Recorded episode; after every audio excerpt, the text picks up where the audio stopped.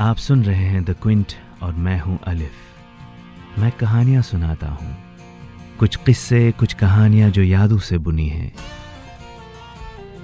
कुछ सपनों की कहानियां और कुछ अपनों की कहानियां। आज की कहानी का नाम है मेरी माँ की शादी। आ, इनका ई सी जी करवा लीजिए। ऐसे ही एक महीने तक वेद का ट्रीटमेंट चलता रहा और वो अब ऑलमोस्ट ठीक हो चुका था।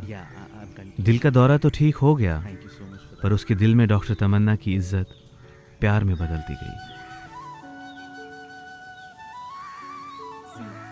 कंसल्टेशंस और ट्रीटमेंट के चलते वैद के मम्मा से अपॉइंटमेंट्स होते रहे और प्यार का पारा भी धीरे धीरे चढ़ता रहा।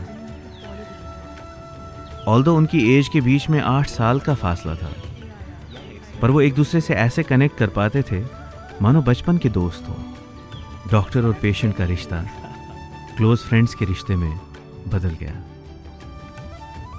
वैद छः महीने तक अपने प्यार वाले जज्बात लिए फिरता रहा, पर ये जज्बात हमेशा दिल में नहीं रह पाते। वैद बेचैन था और वो अपने प्यार का इजहार करना चाहता था। दिसंबर की आखिरी शाम जब साल ख़त्म होने को था, हमारे दरवाजे की बेल बजी। मम्मा ने दरवाज़ा खोला तो दरवाजे पर वैद खड़ा था। Oh hi, what a pleasant surprise, मम्मा ने वैद से बोला। सॉरी, बिना बताए आ गया, वैद ने मुस्कुराते, घबराते और लड़खड़ाते लफ्ज़ों से कहा। अरे प्लीज़ कम इन, मम्मा वैद से बोली। Thank you thank you. Vaid मुस्कुराते हुए अंदर आया और उसने एक खूबसूरत गुलदस्ता मम्मा की तरफ बढ़ाया। This is for you. पिछले कई सालों से मम्मा के लिए ऐसा कोई गुलदस्ता नहीं आया था। मैंने पहली बार होश संभालने के बाद मम्मा के हाथों में एक लड़के का दिया हुआ गुलदस्ता देखा था। एक हेजिटेशन थी जो मेरी डॉक्टर मम्मा के चेहरे पे साफ साफ दिख रही थी। ऐसा होता है ना, जब आप किसी चीज़ को एक्सपेक्ट नहीं करते और अचानक से वो आपके सामने खड़ी हो जाए तो आप उसके होने पे शक करने लगते हैं। मम्मा को इन सब चीज़ों की आदत ही नहीं रही थी, इसीलिए ज़िंदगी में वो पहली बार शायद क्लूलेस लग रही थी। वो ऐसे ही हेजिटेशन में बोली, thank you thank you so much, पर इसकी ज़रूरत नहीं थी। उसके बाद दोनों के बीच ढेर सारी बातें हुई। बातों बातों में नौ से बारह बज गए और दोनों को खबर नहीं हुई। आशियाना अपार्टमेंट्स के बीसवें फ्लोर की बालकनी में इकतीस दिसंबर की सर्दी से लिपटी हुई रात में वैद ने मेरी मम्मा से अपने प्यार का इजहार किया। Tamanna, I love you, will you marry me. Vaid हजारों अरमान अपनी आंखों में सजाए हुए मेरी डॉक्टर माँ से बोला।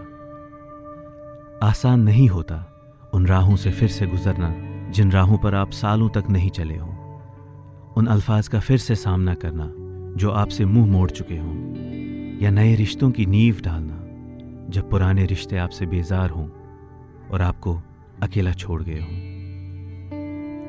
उस लम्हे मेरी माँ क्या क्या सोच रही होंगी, इस बात को सही मायनों में समझना बहुत मुश्किल है। डिवोर्सी और फिर से शादी, और वो भी अपनी उम्र से कम इंसान के साथ। सोसाइटी की आंखों को ये बहुत चुभता है ना, ऐसा मानो जैसे सोसाइटी ने यह तय कर लिया है कि एक डिवोर्सी को खुश रहने का या दोबारा शादी करने का कोई हक नहीं। हम एक डिवोर्सी को तंग नज़रों से देखते हैं ना। एक और उलझन ज़रूर रही होगी मम्मा के जहन में, वो उलझन मुझे लेकर रही होगी। ऐसे ही कई सवाल थे जो मम्मा की हाँ और ना के बीच में खड़े थे। आखिरकार कुछ पलों की खामोशी को तोड़ते हुए मम्मा ने वैद से नज़र चुरा कर कहा, I am sorry, I can't do this. ये कहकर ही मम्मा बालकनी से अपने रूम में चली गई। वैद बालकनी में खड़ा अपने अरमान लिए आसमान की तरफ देख रहा था। सारे आसमान में आतिशबाजी हो रही थी। सारा का सारा शहर नए साल की खुशियां मना रहा था और मेरे घर पे दो दिल तन्हाई और कई मजबूरियों की बंदिश में उदास थे। वैद वहाँ से अपना टूटा हुआ दिल लेकर जा चुका था जब मैंने मम्मा के कमरे से रोने की आवाज़ सुनी। अब तो आप इमोशनल हो गए होंगे ना, और कई सवाल आपको बेचैन कर रहे होंगे कि आखिर आगे क्या हुआ। वेल, आगे जो कुछ हुआ उसका क्रेडिट मुझे जाता है। मैं उसी वक्त मम्मा के पास गई और उनसे कहा, माँ मैंने सारी बातें सुन ली हैं, वैद आपको बहुत चाहता है और आपको बेहद खुश रखेगा, वो अच्छा लड़का है, मैंने आप दोनों को साथ में देखा है, मैं जानती हूँ कि आपके दिल में भी वैद के लिए फीलिंग्स हैं, आपको अपनी दिल की सुननी चाहिए। मैंने उनको इस बात का भी भरोसा दिलाया कि मैं अपना ख्याल खुद रख सकती हूँ, ऑल थैंक्स टू हर, पर उनको अब अपनी जिंदगी जीने का पूरा हक है। एक लंबी रात खत्म होने को थी और एक बेटी अपनी माँ को इस बात के लिए मनवा रही थी कि वो दोबारा शादी कर ले। फिर क्या हुआ? वेल, बताती हूँ बताती हूँ वो क्या है ना, पेरेंट्स को समझाना बच्चों के लिए काफ़ी मुश्किल होता है, पर बच्चे भी कुछ कम नहीं होते, वो उनकी नज़र के सामने सामने ही इतने बड़े हो जाते हैं कि पेरेंट्स को आखिर उनकी बात माननी ही पड़ती है। आखिर मेरी कार्डियोलॉजिस्ट मम्मा यानी डॉक्टर तमन्ना को अपने दिल की बात सुननी ही पड़ी। ज़माने को भी देख लिया जाएगा, आप सिर्फ अपने दिल की बात सुनो, मैंने उनसे कहा। अगले दिन वैद के दरवाजे पर शाम को बेल बजी। उसने जब दरवाज़ा खोला तो सामने एक नया रिश्ता था जो मेरी मम्मा की हाँ में सजा हुआ था। मम्मा की ना को हाँ में बदलने में मेरा बहुत बड़ा हाथ था, और आज वेल आज वो स्पेशल दिन फाइनली आ ही गया। आज मेरे घर पे शादी है, मेरी मम्मा की शादी।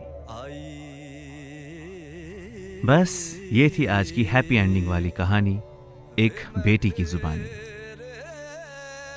अब कहानी इमेजिनेटिव है या रियल, वो आप तय करेंगे, मेरा काम तो कहानियां सुनाने का है। आपको ये कहानी कैसी लगी आप मुझे कमेंट्स में ज़रूर बताएं। अगर ये कहानी अच्छी लगी तो अपनों के साथ शेयर ज़रूर कीजिए।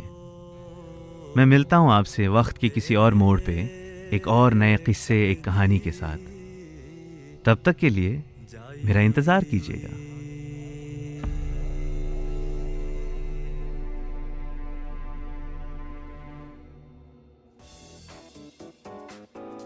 Thanks for listening. Log on to the Quint website and check out our other podcasts.